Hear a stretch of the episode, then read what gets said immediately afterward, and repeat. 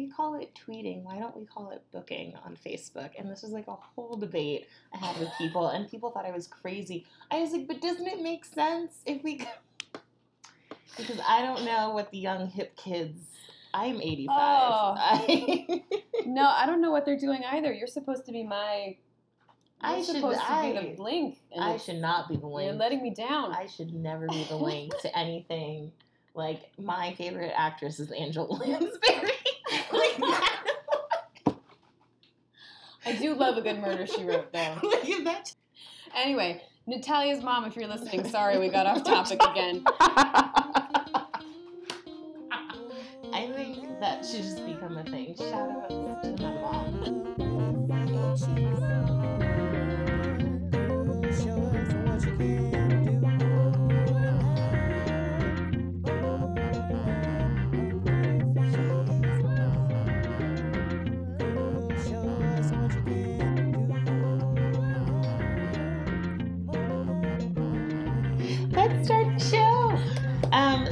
Welcome back, guys and gals, and everything in between, because it's 2018 and we're inclusive here at More Than Pretty Face. Brittany is putting Raising the roof.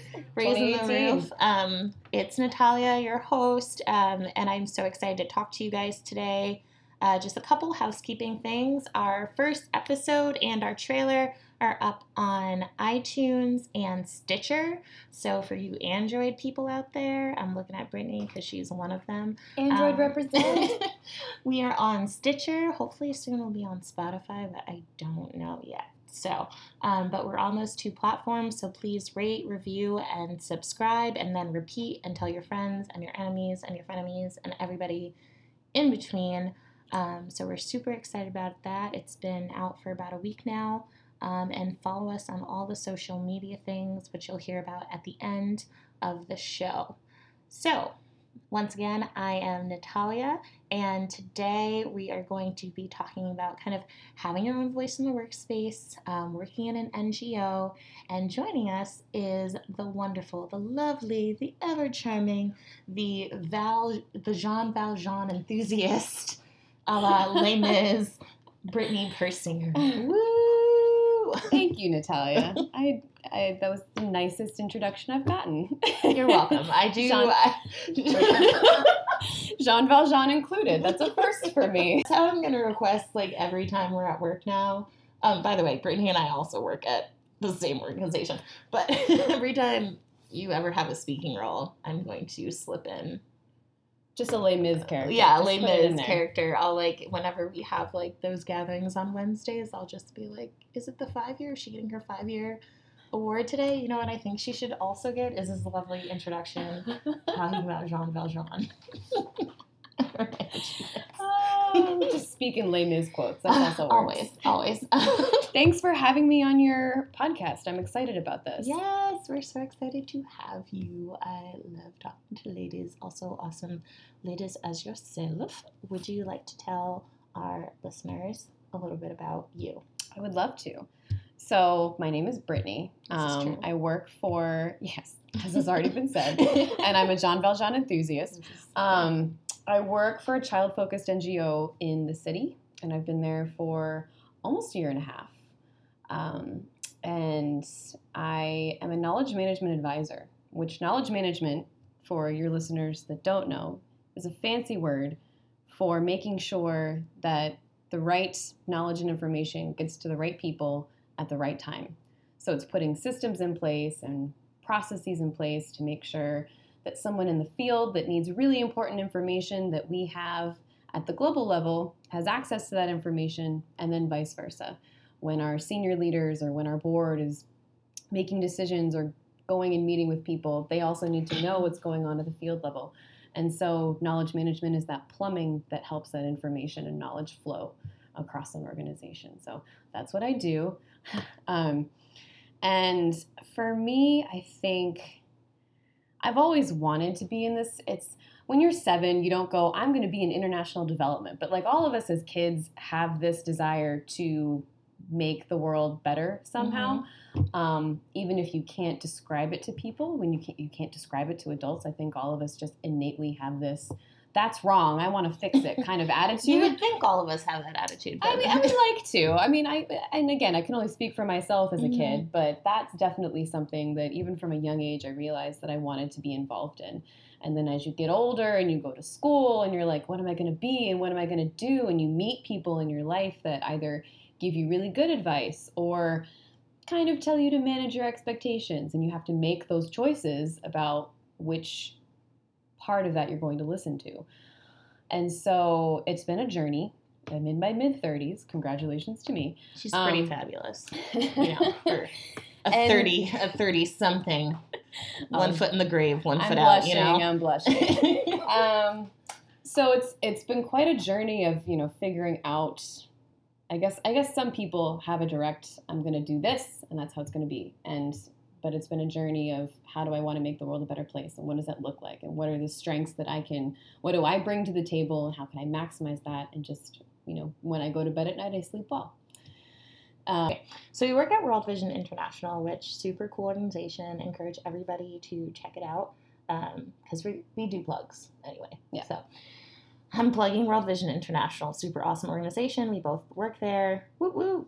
So because I feel like it is really integral to like who you are and like how like how you came to be working at that organization. I That's came to be working at that organization, so I was like, we may as well plug it. Um, because we still need sponsors. Anyway, it's true. No, it is. We No, it is. Sponsors. Um, so can you tell me about like the little bit of the journey of how you ended up at World Vision? Sure. For me, so I guess I would start.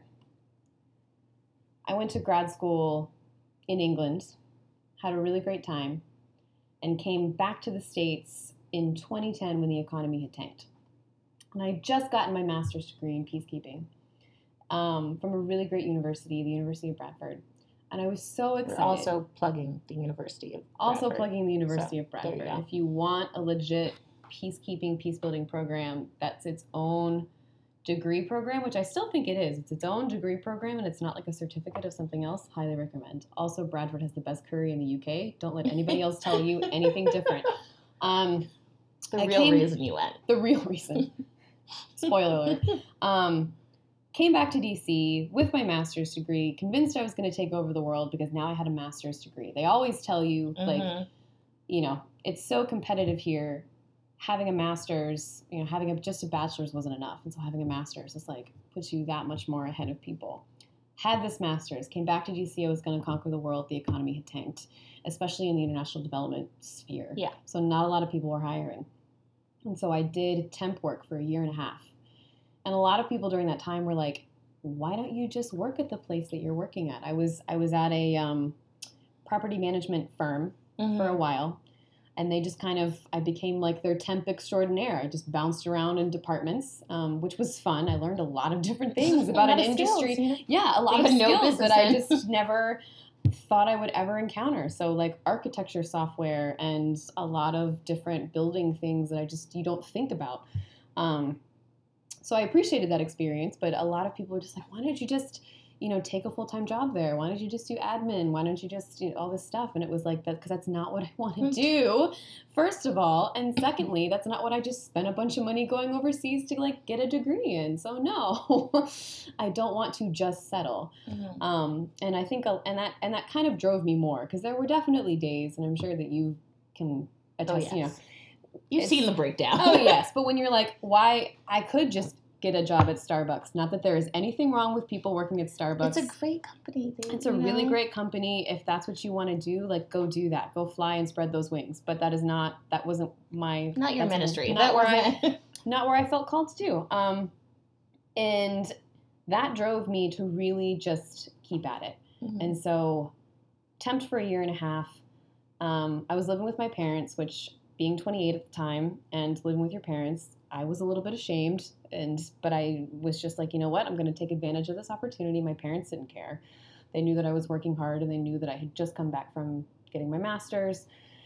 They liked having me around, which was kind of nice, but also kind of weird, and also kind of motivated me to get out. I Um, love you. You know. it just, I mean, it's fine. And so, got an internship with an organization that worked with um, women peace builders. And worked there, you know, so started as an intern, and then they were starting a policy kind of track to their work. So they Mhm. had country level um, programming for a long, long time, and then really wanted to branch into the policy sphere, Mhm. focusing on uh, the UN Resolution 1325, which fo- 1325, yes, yes. Big fans. Big fans. Look it Um, up, people. yeah, educate yourself. um, which was the first resolution that said not only, you know, yes, women's are women are victims of conflict, um, but they can also do stuff in their communities. They're not just victims of conflict; they should be able to be agents of change in their communities, Mhm. and encouraging member states to involve them as such.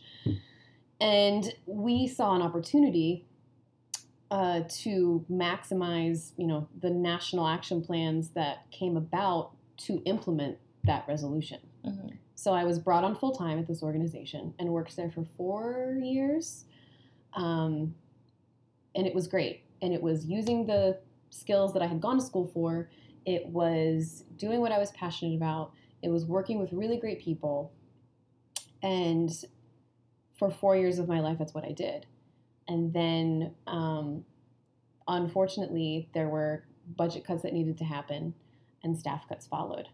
And so, after four years of being at this place that I was pretty convinced I was supposed to be at, you know, Yeah. when you're when you're in your late twenties, early thirties, and you're like, I have found my tribe and I have found my The place, and then things suddenly crumble for one reason or another, Mhm.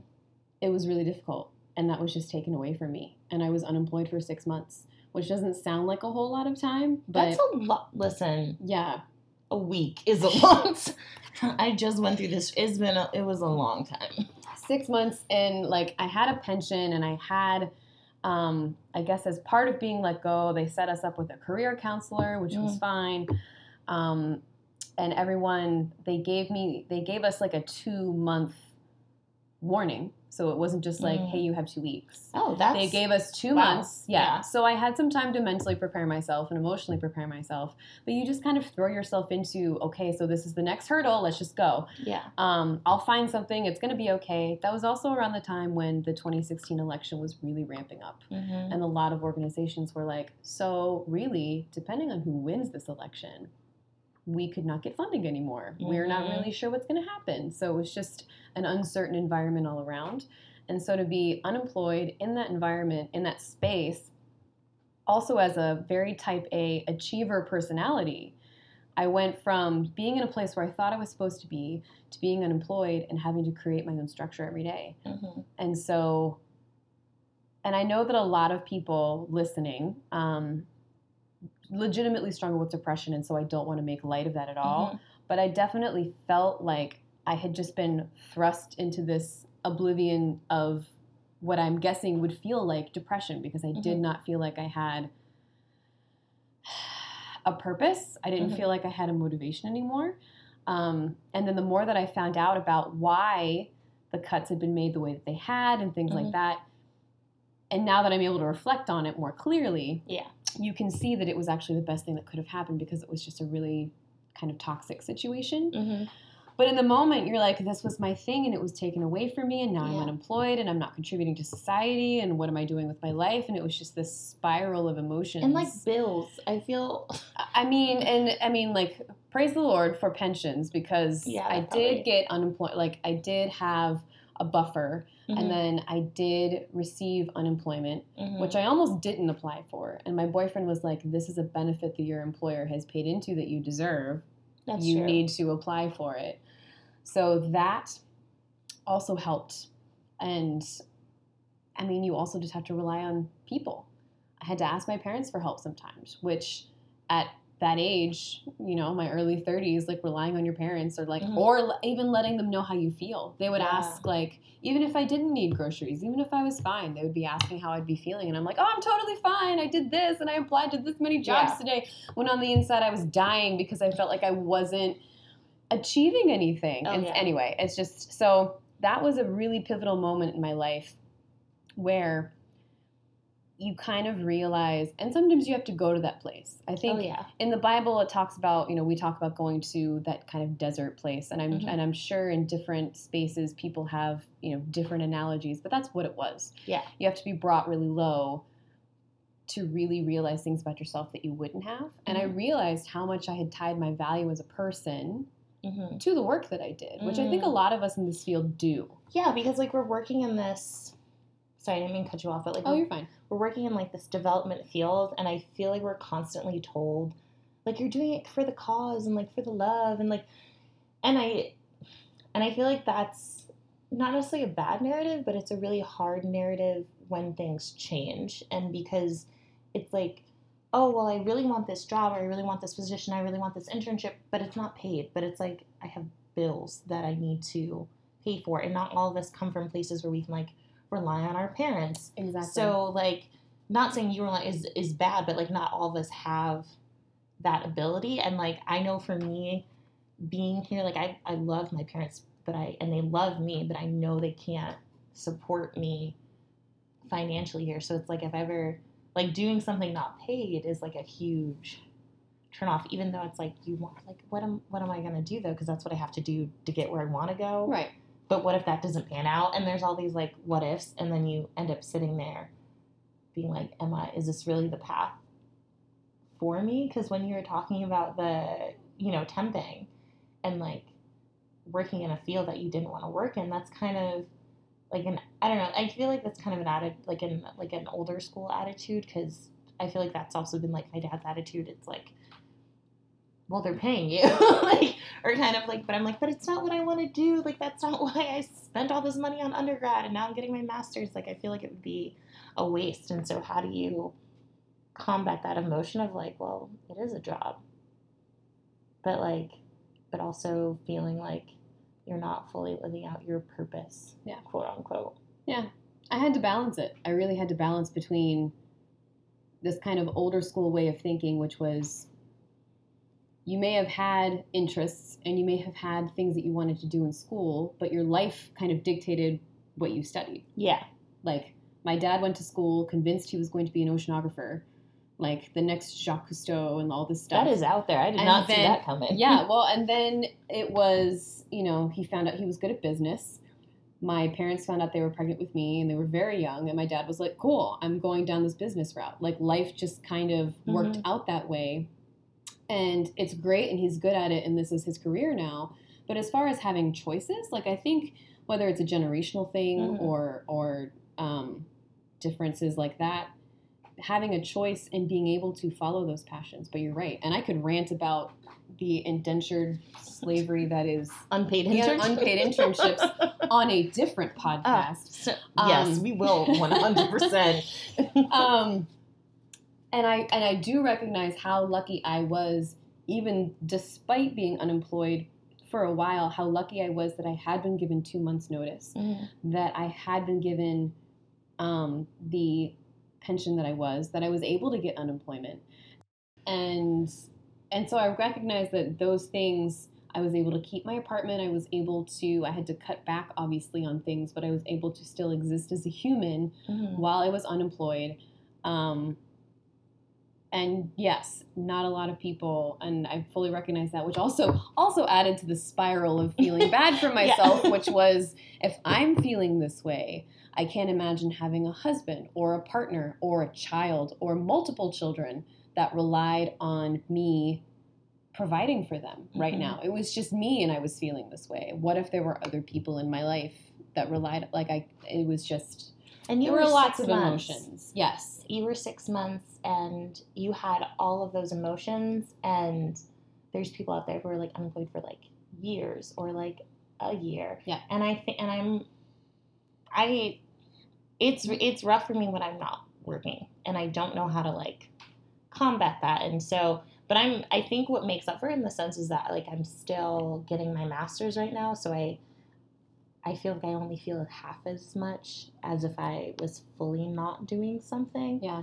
So and I and I like that you talk about it because I feel like a lot of people, especially women, don't talk about this side of like or if we talk about it in like closed hushed tones and just only with like three friends that kind of know what's going on and also the fact that you talk about like your parents so like how much if you feel comfortable talk how much did you keep from them did you keep like a lot or a little bit or I think in the beginning I kept a lot. mm-hmm. Um, but then as because throughout the course of being unemployed, I learned, like I was saying earlier, I learned a lot about myself, and so I learned. You don't really think that you're. I don't. I don't. Maybe people do. I don't think people necessarily walk around in the world going, "I'm a very prideful person. I am so prideful right now. I, lo-" you know."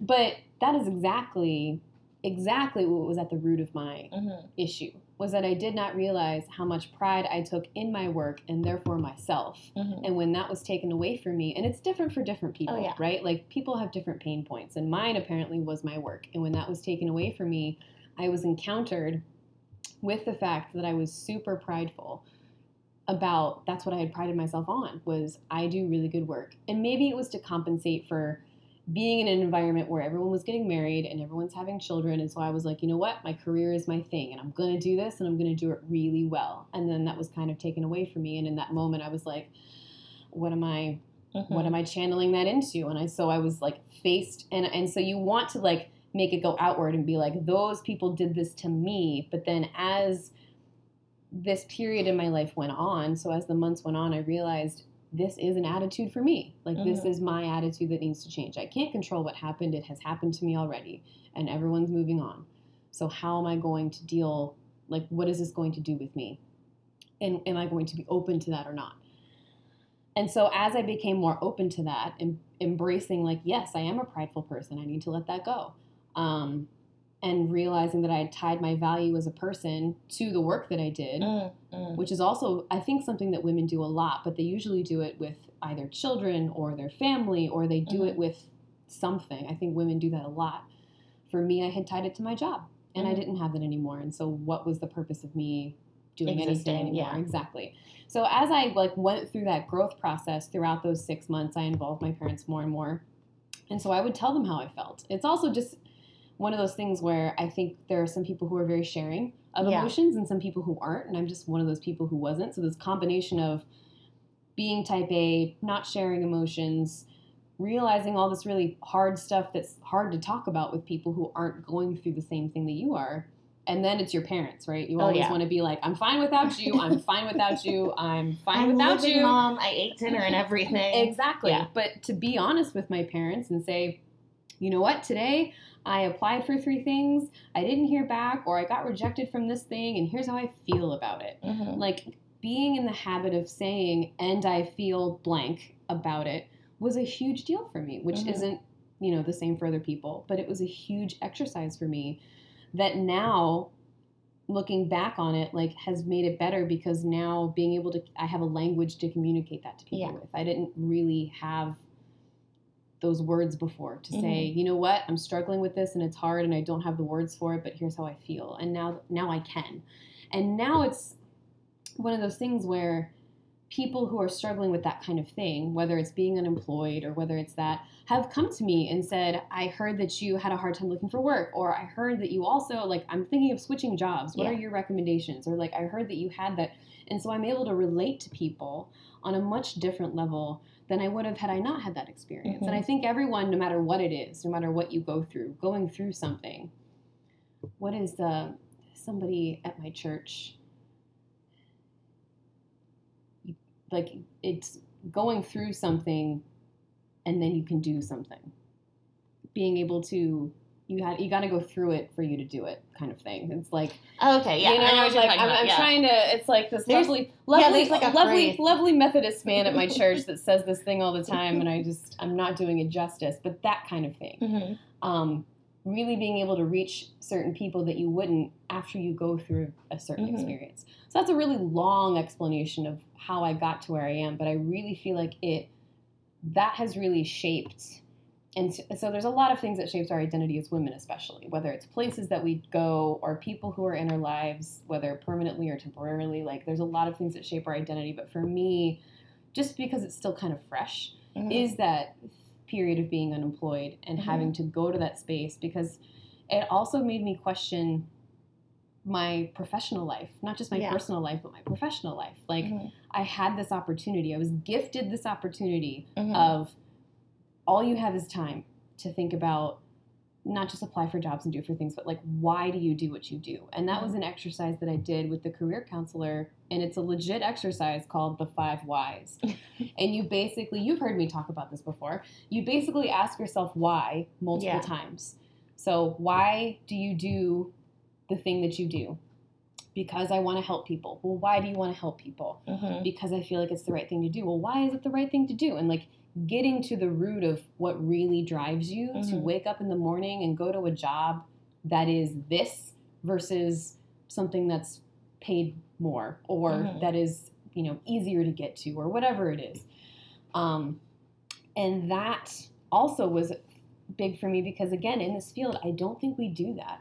I Mhm. don't think people in the international development or this kind of mission driven field take the time to sit down and go, okay, why am I doing this thing that I'm doing? Why do I feel passionate about this? We do the thing because the thing is important Mhm. and no one else will do the thing if we don't do it. That's Mhm. why we do it. But there's got to be a deeper reason, and there usually Yeah. is. Oh, And it's just is. taking that time to to figure that out for yourself. And I was given that time, and it was a huge gift. And I would not have. I think it either would have taken me much longer, Mhm. or I never would have gotten there had I not been kind of forced to do this exercise. And I can't even describe to you sitting in this this poor career counselor was just I, she was working so hard and I was just like I'm not doing this dumb game like what but then really sitting it down and taking it seriously it was so insightful and I can't recommend it enough like to just why do you do why am I doing the thing that I'm doing And I feel like I feel like you're right. Like that's not something that we do in this field like ever. Like I feel like we do because we're like, no, I'm like really passionate about this and I'm passionate about this, but like we never like sit and fully understand why because this type of work, like the nonprofit sector in general, Yeah. we are high turnover, we are underpaid, overstressed. We don't understand the term self care, like, and so it was like to go into that every single day for like 365 days a year, like for the rest of your life. Like it's a big choice, and I feel like asking those questions and those questions can also maybe help you determine like your self worth in a sense because I think I don't know, at least for me, I feel like we always go to this place where it's like, oh, it's the right thing to do, so it doesn't matter how I get there or how I'm treated there or what are these other ramifications that go along with it. But I feel like when we have that kind of clear vision of like, this is what I want to do, we see the bad stuff that can happen and we Mhm. see the good stuff that we can happen and we understand more clearly what um, what's the word liberties that we want to take when searching for a job and how clear we want to be and i think once we hit like that stumbling block we can kind of okay why did i stumble? Why is this uncomfortable? Is it something that like i'm like this is a no-go or is it something that i just haven't worked to yet Yeah. And I also think, I mean, and based on the subject of this podcast, I think it's incredibly useful. It's useful for men and women, but I think it is incredibly useful and powerful for women to do that specifically, mm-hmm. especially younger women figuring out what they want to do in their lives, how far they want to go in their careers, how you're going to climb that ladder, how you're going to do that. Figuring that out helps you be able to articulate exactly what what what do you want. Mm-hmm. Um, and it's a contentious topic, and not to start a huge debate among your listeners, but like at the end of the day, there are things that we have to think about that men don't. Mhm. That does not mean we don't get those opportunities, and that does Mhm. not mean that we should be treated that way. Mm-hmm. Um, but you need to decide certain things that a dude doesn't necessarily have to decide right now. Mm-hmm. And so asking yourself these questions helps prepare you for those moments. Because we all know, you know, people like to quote the research that women don't ask, but there's also research that debunks that research. Mhm. Women do ask. It's that they're not listened to as often. So true. asking yourself these questions, whether it's the five whys or whether it's re- however you get to the root of why you do what you do, it helps you articulate things much clearer and you're able to do that in a way that people are clear on yes, you know, Natalia wants to advance in her career this way. Natalia is passionate about these things. It sets you apart from other Mhm. people. It gives you that much of an edge. And so that would be, again, I'm not an expert, but based on my own personal experience, it gives you that much more of an edge over peers that may necessarily have not thought about those types of things.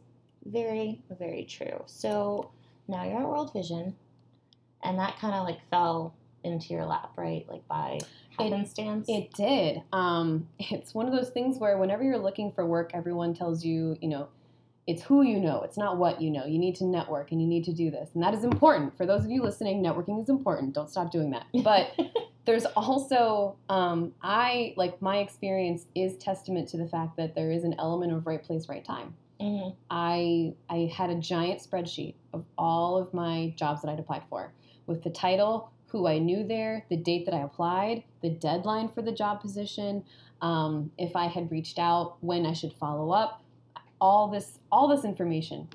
And I found the World Vision job by happenstance on another job board Mhm. and I wasn't qualified for the position that I saw, but I was like, well, let's have a gander at the other things Mhm. that World Vision is offering. I didn't really know a lot about World Vision except for that they were a child sponsorship organization. Growing up in the church, that was all, you know, it was like, oh, you want to sponsor a kid? Like World Vision. Okay, cool. I didn't know that they Mhm. were the largest international development organization in the world, Mhm. basically.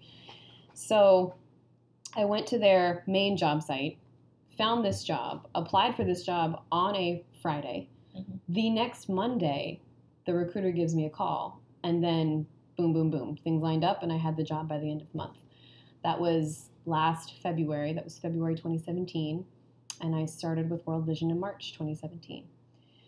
I knew nobody there, completely blind um, submission online. It kind of broke all of the rules that I had for myself Yeah. as far as I need to know somebody who can connect me and do all this stuff. And like I said, networking is important. Don't stop doing that.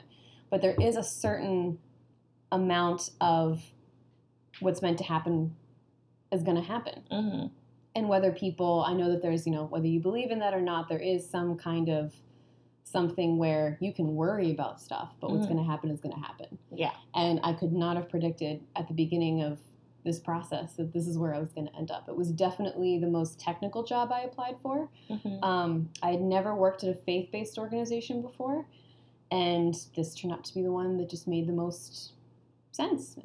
I'm so glad that you know, like it worked out, and and I feel like your words are kind of very encouraging for people that are still going through that process. Like maybe they're not un- unemployed, but like maybe like me, like they're in grad school and they're like working these like part time jobs that are kind of tangential to their field, or like they're getting like you know part time work in this organization or like this internship that will maybe go two semesters and you're hoping and praying so you don't have to apply anymore because applying is like the worst thing. It's the worst. I hate writing cover letters. It's just not. It's soul destroying. I get it. It hurts my spirit. So, but yeah, and then that's and then I showed up like almost eleven months later in January Mm-hmm. and said, "Hi, Brittany. You're my supervisor." And you're like, "Hello. I've never done this before, but we're gonna make it work." And it was delightful. And now here we, you know, are Here we are. talking, chatting here about your life and how fabulous it is now. Yeah, no, if there's anybody listening who's struggling with anything similar, like I can't emphasize enough, there is light at the end of the tunnel. And I know that you probably have a lot of people giving you a lot of advice about a lot of things that you just don't have the time or the brain space or you just can't even. I hear that that's a phrase the kids say. is that what is that what the kids? Say? That's what the kids say. You what the just, kids I just saying. can't even. And but on a serious level, I get it because I've been there and I've gone through it. And I would just really encourage you to keep reaching out to people around you. Let yourself feel frustrated because I think that's also a thing that we don't do, especially in DC or big cities. It's just so competitive. Mhm. So if you let that facade crack, other people pounce on it. Mhm. Those people are not your friends.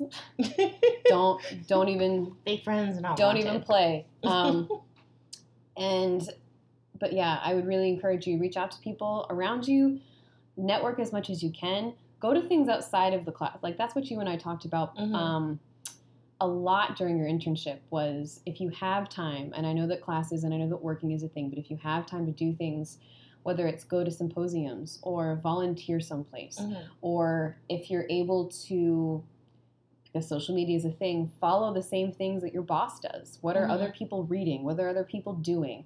Um, volunteer to do things. The more that you can put yourself in front of people the more that a you can you know kind of find some purpose in this thing that you're like am i doing this? Yeah. it's not paid. What is happening and the more that you can maximize those opportunities but also just take advantage of the time to grow your brain and to Mhm. grow the knowledge that you have.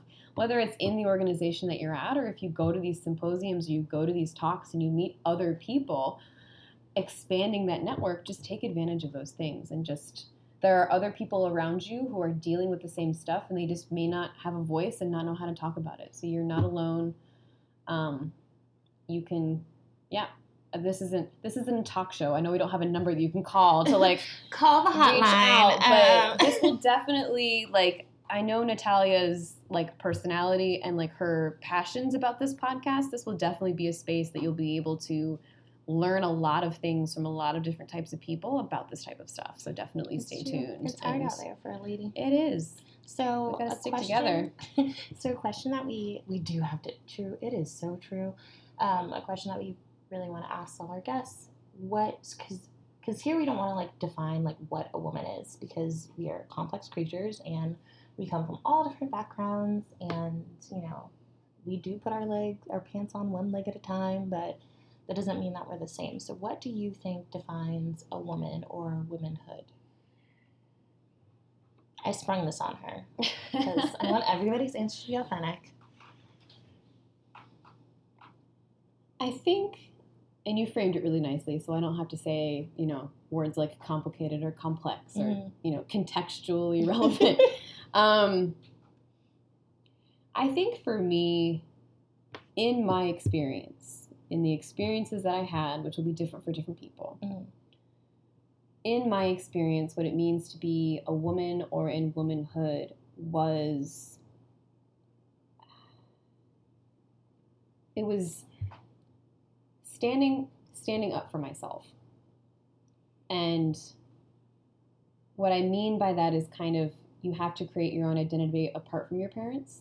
I don't know if boys or men do the same thing where they have to where as they grow up they're like, no, I need to have my own individual I need to define myself as different from my parents somehow. Mm-hmm. I think that as girls and women, because you live in your father's house, or Mhm. especially those of us who were raised in the church, it was you go from your father's house and then you get married and then you're in your husband's house. And so it was finding that type of finding your identity not in other people. Mm-hmm.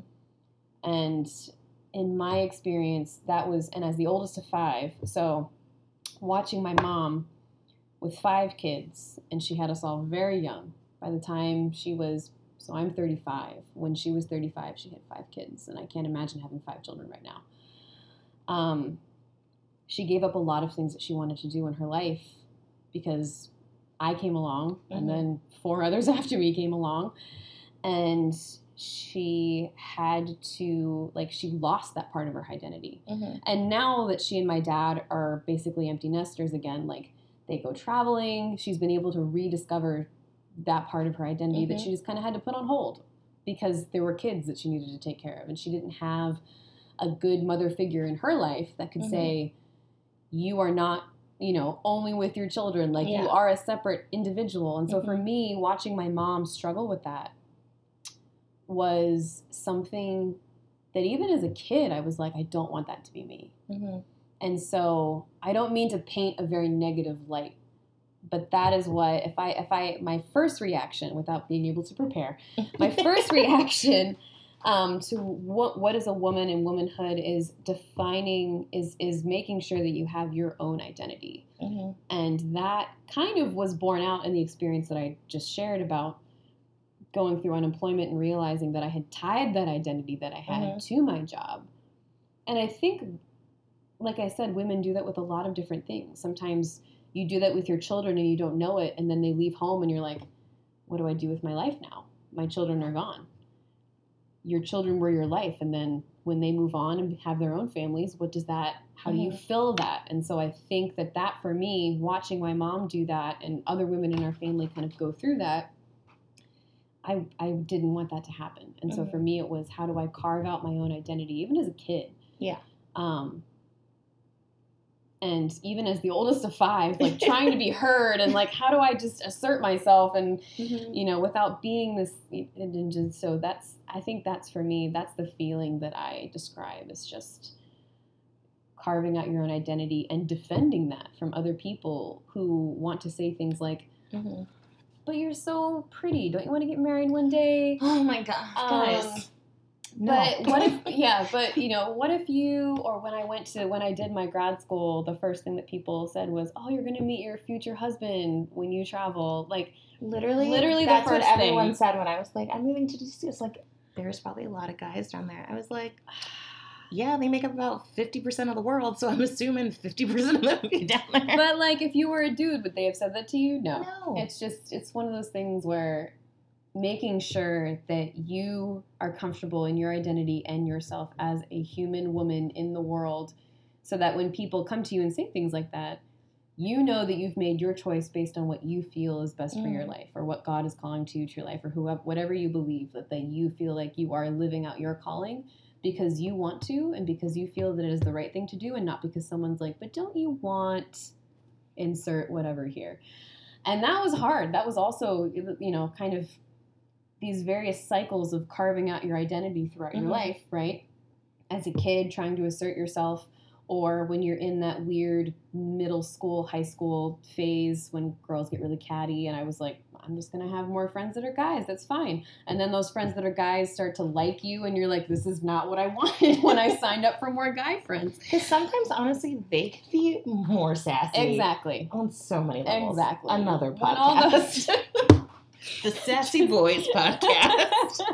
just keep racking them up. um, and then you know going to college and what is that going to do and other Mhm. people that want to influence you to do certain things some good some bad like and then as you get older and people start getting married and having kids and that's just not where your heart lies and you love those people but then you know just how do you maintain your identity when everyone's kind of like but don't you want this Mhm. don't you feel like this is great i think that's what bothered me the most was the don't you want Mm, mm. a family? Don't you want to get married? And I was like, just because I don't have these things right now doesn't mean I don't want them. Or, Or I have not had the opportunity to have these things. Yeah. I have chosen this. And so it's, I think that for me, that's a really long answer. But when I think about womanhood and what that means, in my experience, it has been this sometimes frustrating, but a lot of times really beautiful cycle of carving out your identity and what that means to you as an individual and then Mhm. the other people that are on that journey with you. But what does that journey look like? You are a person independent person. Mhm. um, and what does that look like? So i think that that for me in my experience is would be how i see that That was so fabulous. such like a fabulous answer. I'm doing a little dance, no one can see. But we're gonna take a short break, and by short I mean extremely short, and then we'll be right back.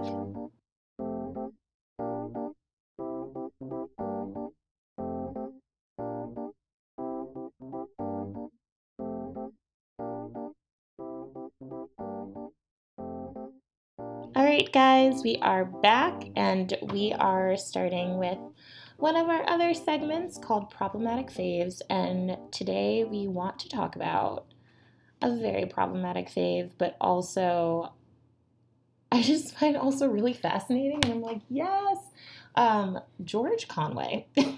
so, if you guys don't know who he is, he is a very conservative Republican lawyer. Um, he is married to the infamous Kellyanne Conway.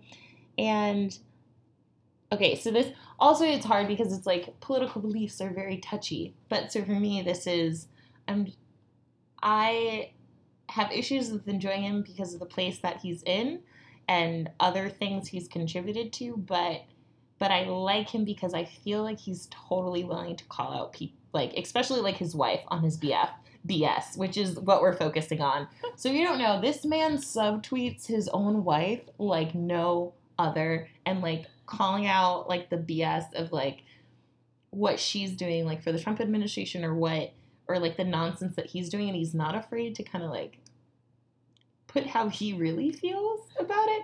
And something about that to me is just so lovely. we should probably specify that the, the opinions that we have are ours and ours alone and yeah, it's all of not that all of that jazz because politics can be a really heated thing right now. But I no, I was I'm fascinated. Like I just it's one of those things where and I'm but I'm sure that this is not unique, right? I think it's Mhm. only we only hear about it and people are only talking about it because of who's involved, because Yeah. Kellyanne's involved. Um, I, I think that this is not, I think there's a lot of other couples that have this type of, maybe not this intensely, slightly passive aggressive dynamic, Mhm. but I'm sure that there are a lot of couples that have similar, one is more conserv well, and I say conservative, not all Republicans support Trump. I think we have to Oh yeah, one hundred. voice That is that not acknowledge what- that. Yeah. And but I think that there are some couples that have the same dynamic where one of them, in whatever shape or fashion, is pro-Trump and is supportive of the president. Maybe doesn't like everything, but is very much supportive of the president. Mm-hmm. And the other person is very much not on the Trump train. Mhm. And so I think there's a lot of couples, maybe not to this extent, but that are dealing, but that are dealing with Yeah. that. And I think um, just like there are probably a lot of couples that were split by the election, I Mhm. think that there. I mean, and we we only also the American media also just picks up the most dramatic bits, right? oh yeah. So it's only the, you know, I'm a Democrat and my husband is a Republican and so we can't be together, like those really dramatic things. Um, but I'm sure that there are like av- everyday people that have a lot of things like this going on. Because like this, I think in normal, quote unquote normal, because what is normal, but in like any other day life, I feel like this would be. It would be fine to come from like two conflicting camps about like different things. We see like, you know, it's so interesting now that like interpolitical relationships are becoming like a no-no thing just like how before it was like interfaith or interracial. It's like in which we i feel like i don't know i never thought about like interpolitical relationships being like a source of contention I mean, you know? I think after the election, and again, I think it's just, I almost feel bad equating them to interfaith and interracial as well, because interpolitical is definitely something, it's intense and it can be intense, Yeah. but it's definitely not on the same oh yeah not at all level. But I think, I think it's also just, people don't talk anymore. hmm Um, and I know that that sounds like bleeding heart liberal thing to say, but like, people just don't people don't. There is no space, especially if you watch certain news channels Mhm. that rhyme with ox. Um, there's not a lot of space for calm, informed dialogue. Mhm. And I think the key to any marriage, regardless of what faith you have, what background you are, what political party you ascribe to, I think it's it's actually very doable for um, people of different political parties to be in a marriage. oh 100% You have it's about it's about communication as it is with any marriage. It's about communication and you have to be open to have that dialogue. I think it is possible, but I Mhm. think it's increasingly like you said, it's just interpolitical relationships are now a thing. There's all these articles lately. Have you seen these about Trump staffers having a hard time dating in DC? Oh my! Honestly, I read one and I was like, "World's smallest violin for you, tall white Oh, man exactly. in America." Like, exactly. Exactly. But that's but like in what other world would that have made the news? oh, that's so, no, And but so it's so I- true. Yeah, I think that it's become. I mean, in the in the media in America doesn't really help the situation either. But I think it's just become that space of having that dialogue is just shrinking and shrinking and shrinking, and It is, It's making it's- it more and more difficult to have those relationships. and it's hard because I feel like, and here's the thing: I also am not like a super, like, pay attention to celebrities going on. Not that they're like huge Yeah. celebrity, but I'm not. I'm not one of those people that's like always in People magazine or like or one of the. Uh, I I did love Tiger Beat when I was like 13. bringing it Wow. back, bringing it back. wow, I feel so old. but like, but I'm, you know, I'm not like, I'm like, oh, Oh, what do yeah. they do? You know, so this to me is just so interesting because it's. I feel like you're seeing like the first play of like politics and also like they're still from the same party. Like that's the I think what's even more interesting. It's like it's not like oh he's a Democrat and she's a Republican or like you know what I mean. It's they're still repping the same, and so I think about and that's why it's like it's it's weird because like what do you it's problematic in the sense like I don't want to bring this kind of thing to light because like it is somebody's like personal like marriage but at the same time they kind of put it on the public stage. Not that they're saying like this is affecting our marriage and we're like gonna break up over this but what what do you tell him to do like besides this? You know what i mean? Like bes- well like because i feel like a lot of times like with companies or like other people where like oh if you really don't support it you know uh, who was it was it laura lauren ingraham that they she like lost a bunch of Yeah.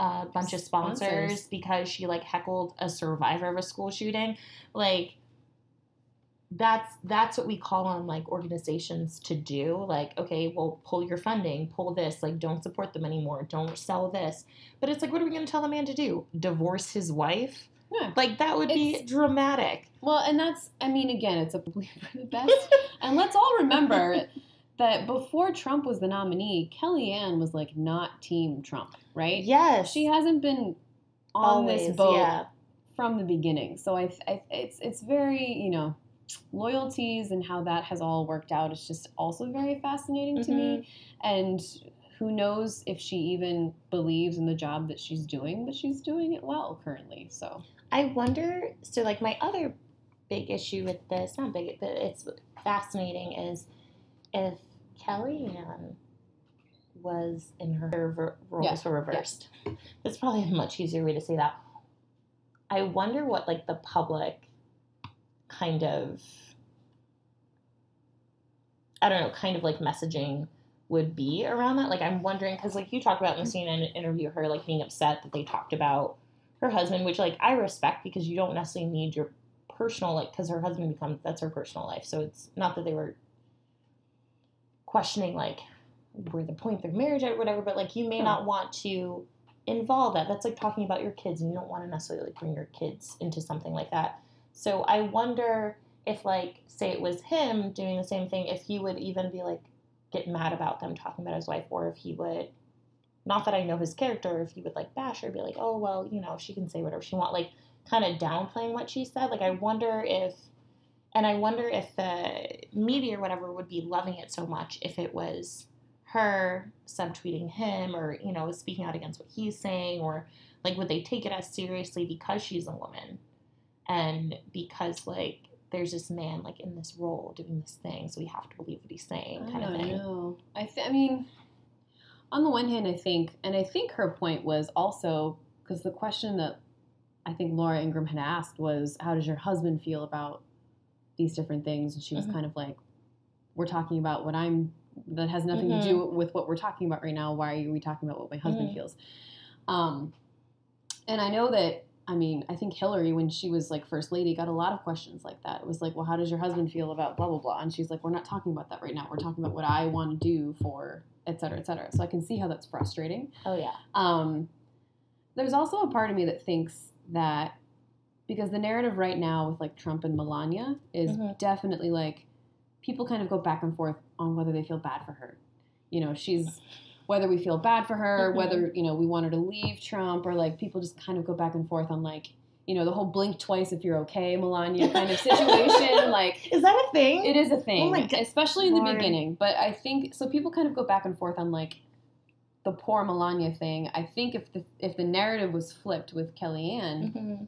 Maybe it would be the same thing where she is this strong Republican woman and her husband is this figure in the Trump administration, but she's you know kind of sending these tweets. She'd be like a Republican feminist icon. she would like Yeah. um, be able because she's able to say these things that other people wish they could say. Just you know, and to do it on Twitter, which is our president's favorite way of communicating Mhm, mhm. anything and everything. So I mean, I think it would be. Which is also more of a comment on the American news media, more than it is necessarily on their marriage, because no, not the yeah. fact that this is even like oh they're from diff you know they're, they're from the same party and this is like a huge deal like the fact that it's even like talked about in that way is Mhm. kind of like all right y'all you need to get like because a if new... it was Bobby and Jan down the street, would we like? would it really we- be a thing? And I think it's just because of who she is. It's because of who she is in her position, and everyone Mhm. wants to make it bigger.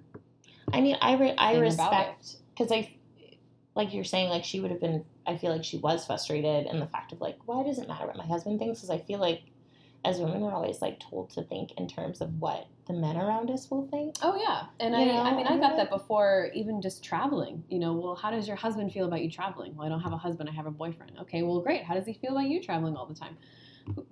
I was like, yeah. I make my own decisions. I travel for work. I travel when I go where I want to. I don't ask permission. If he's not Like, down with just- it, yeah, I, like I will send him a postcard. be like, Exactly. Babe, I'm no, gone. I'm like But, he's jealous that I'm going to South Africa. Like, but I and I feel bad for him. But so what? I'm sorry. Like this is this is what I do. So I totally understand where she's coming from. Again, Mhm. having only watched the interview and not knowing her personally, this is where I can only assume that she's coming from. It Yeah. would be frustrating that if you're talking about you're trying to do your job and be the Mhm. spokesperson for the president, and it's very difficult to do that. Mm, mm, mm. Um, that it would be frustrating if somebody was like, "Well, how does your husband feel about these views that you have?" You know, like- it's and so I get that, but because it's not because I feel like because can, nobody asks men how their wives feel. or feel exactly because it, it, in essence it could be like a like a real question because that's someone who's like very close to you and like your your actions can influence their actions but men don't get that question and i think that's where the problem i but i feel like that those roles aren't normally like reversed and i think that's where the issue is because i i feel like if like people were asking that question like oh how does like kellyanne feel about like your fe-" like but as far as i know someone correct me out there if i'm wrong like i have not seen that and that has not been the narrative that i'm hearing so i'm like what why does it matter like can't she have her own opinions like just formulated in how she is? And i feel like that is an attack kind of on her personal life because if it was to come up in the conversation like oh well he's not great oh it's like so how is that affecting you at home? Like you know what i mean? Which i feel like to do that on such a public space and it's somebody is such private business in a way we all also commenting on but i think just more in like how do you deal with those dueling feelings just in a public space? I'm going to say at home because like goodness knows what they're doing at home but like Yeah. in this public space how are they acting? And like why do we as women have to put our feelings in the shape of men? Which is a really good segue into it is a i mean it is. Um it's a good segue into our next segment. Okay i'm going to give you five minutes. And it doesn't necessarily have to be a full five minutes but basically we are going to talk about um, questions that we feel like male coworkers or just males in general ask us constantly and we're really tired of ask, uh, answering them and it's like the internet exists find google bing ask jeeves is still active people yahoo answers just like or just like be a decent human. Ask Jeeves. Dude, I'm bringing it, guys. This is the retro podcast. We talk about Tiger Beat, talk about Ah. Bop, like we talk. Oh my gosh. and we talk about Ask Jeeves. Um, so, Brittany, is there a question that you feel like you get all the time from males or male coworkers, and you're like, please stop asking. I'm gonna explain it once and for all, and then never again. And then if someone asks you it tomorrow at work, be like, so I'm on this podcast. it's coming out soon. Educate yourself. So I do, but it's actually not a question, it's a statement. Mm. And I haven't gotten it from men at the place I currently work, Mhm. but men out In the world, in just public, living. out in the world, just in general. I've gotten it a lot, and it sounds really cliche, especially with all the different conversations um, that come up, like that are happening now. Sometimes as a result of the Me Too movement, sometimes just because I really think that in the last like year or two, we've just gotten much more of a voice, which is great. Yeah. But then I think you get all of these different stories, and then people are like, "Whoa." Um, being told to smile more Oh. is a real thing. It is a it is a real. Nat- Natalia's melting onto the floor. I'm having a mild spasm. You can't see this. Um, it's a real thing, and so my response, and so just to kind of put it into, and it, yeah, just to kind of put it into context, I last month went to a professional certification course. Mm. So as part of this week long course, at the end there was this the facilitator, very lovely man, um, we did this exercise where you had to write down on cards. We each got a bunch of different cards, and on the front, like to give out to other to the fellow participants, and on the front you wrote, "I appreciate blank about you," like what you appreciate about whoever you were going to give this card to, and on the back of it you wrote, "My wish for you is," and Mhm. then some type of feedback, whether it was constructive feedback or like you know, if somebody was really quiet, like my wish for you was that you could, you know, find your voice a little bit more or something like that.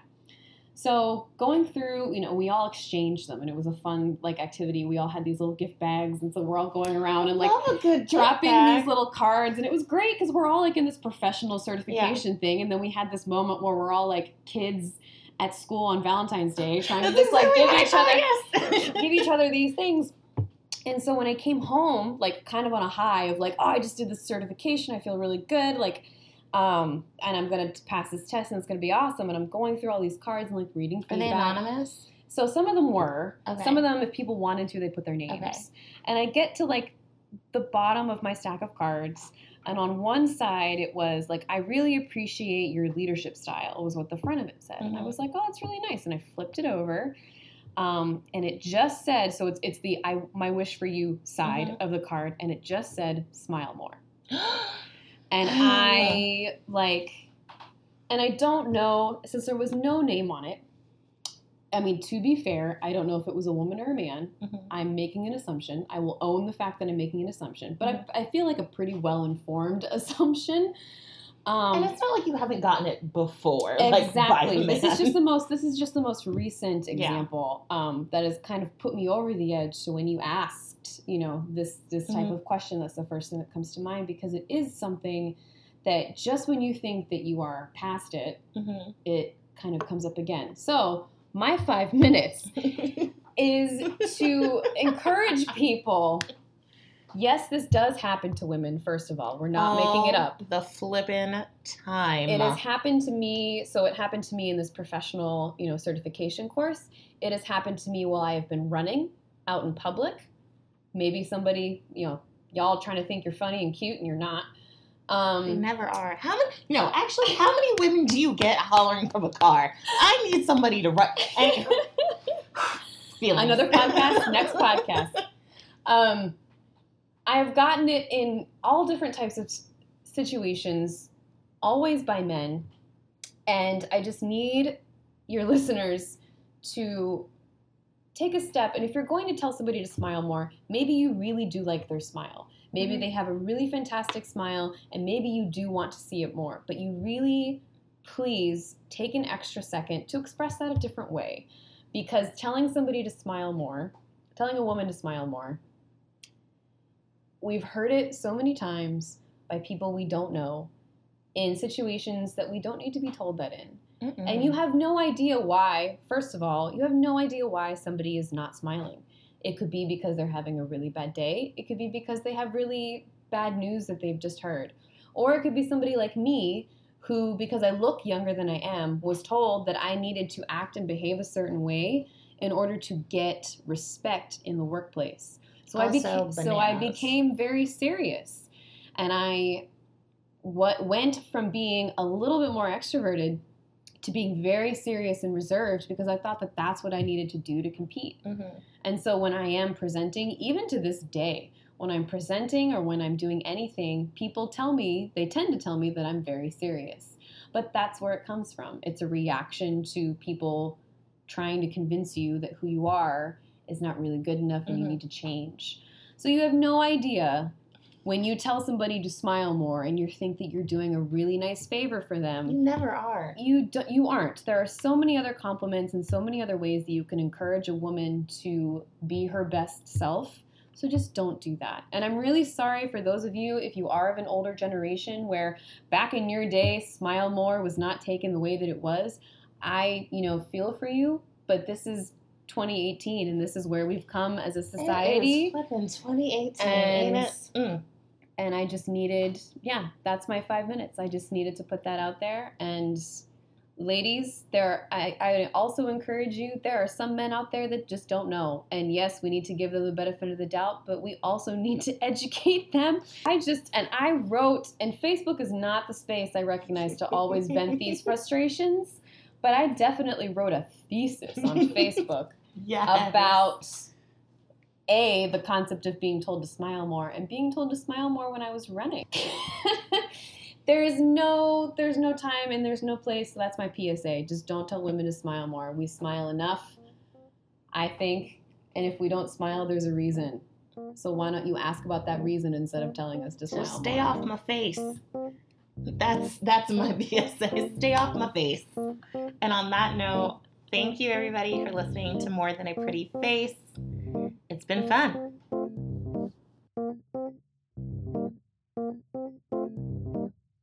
Hey, we'd like to thank you for listening to More Than a Pretty Face. This show was produced and written by Natalia and Grace.